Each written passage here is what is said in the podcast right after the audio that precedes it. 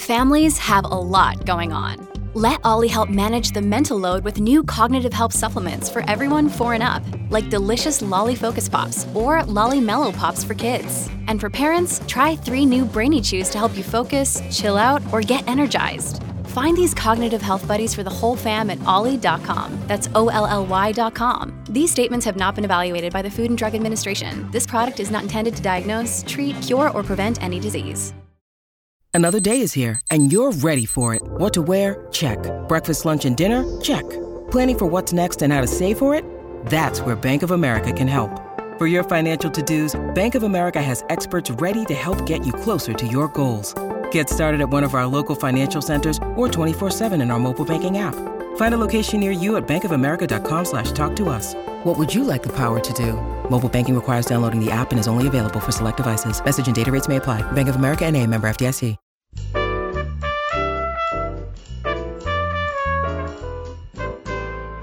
This is Behind the Mic with AudioFile Magazine. I'm Jo Reed. Kendra Winchester, a contributor to AudioFile, is with me for the whole week, and she's sharing some really spectacular audiobooks that she's been listening to and wants to tell us about. So, hi, Kendra. Hello. I'm excited to be here. Tell me what you're going to talk about today. Biting the Hand Growing Up Asian in Black and White America by Julia Lee, read by the author. Okay, and tell me what she's present. I mean, we can assume what she's presenting from the title, but give us some more details. So, Julia Lee is the daughter of Korean immigrants, and her parents are working class business owners who lived in a predominantly black neighborhood in Los Angeles. And I think Julia Lee's origin story starts in high school when she was living in the neighborhoods where there were riots uh, because the police officers who attacked Rodney King were acquitted. And so she began to think about her place in America as an Asian American woman and, and what that looked like on an everyday basis. And she ended up going to Princeton, I know, and then Harvard. Yes. What was she studying? She was studying literature, creative writing? Yeah, she studied uh, literature and she ended up specializing in African American and Asian American literature. And I believe she's also taught some in Asian American studies.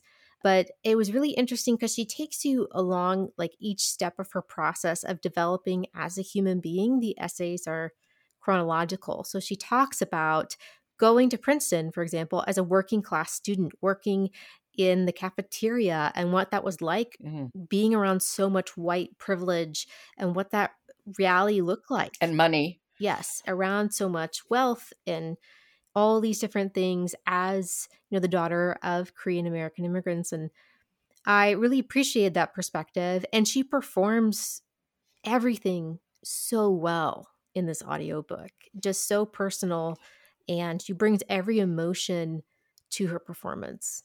I've heard about her because she was a student when she was at Harvard of Jamaica Kincaid, yes. who is one of my favorite writers. I love her. So that's sort of the backdoor way I had heard about Julia Lee.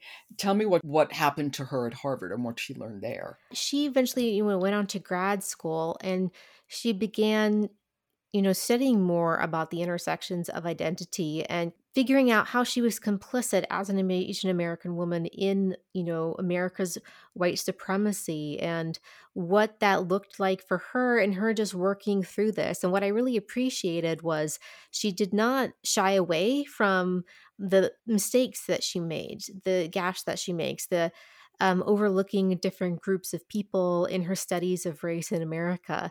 And I really appreciate that. It's a very honest, a very growing look. Because even when we get to her being a mother, she talks about some of the inherited trauma that she has. And there's this moment where she's really hard on one of her own daughters, and her mother actually steps in and is like, You shouldn't be so hard on her. That's what I regret raising you.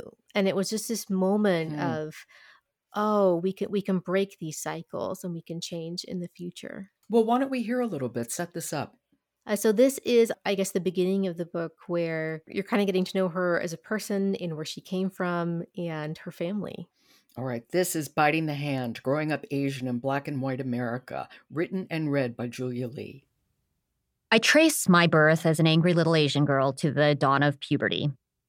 I hit adolescence at the same time my mother hit menopause. It's the late 80s in Los Angeles, and while my parents worked long hours, I spent my time watching MTV music videos and calling in requests for George Michael and Terence Trent D'Arby from our landline. This was the era of sky high bangs, hammer pants, and Jordan high tops, none of which my mom would let me have. Between the two of us and our raging hormones, there were screaming fights, some of them physical.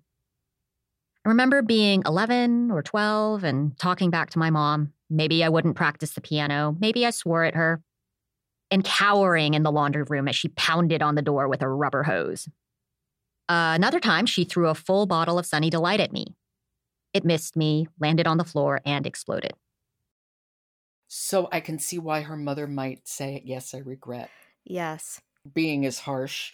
But I like her narration too. It sounds as though she's just telling me this. Not not as though she's reading it. Like she's just sitting down at a coffee shop telling you her life story, yep.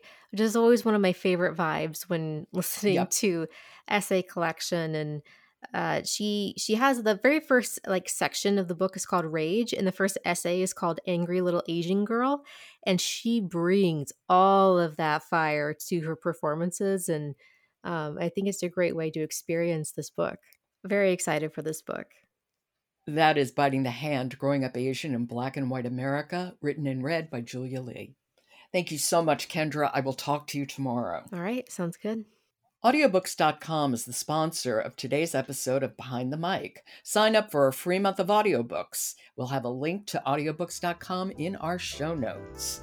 And then stop by audiofilemagazine.com where you can find reviews for hundreds of audiobooks so you can make an informed listening choice.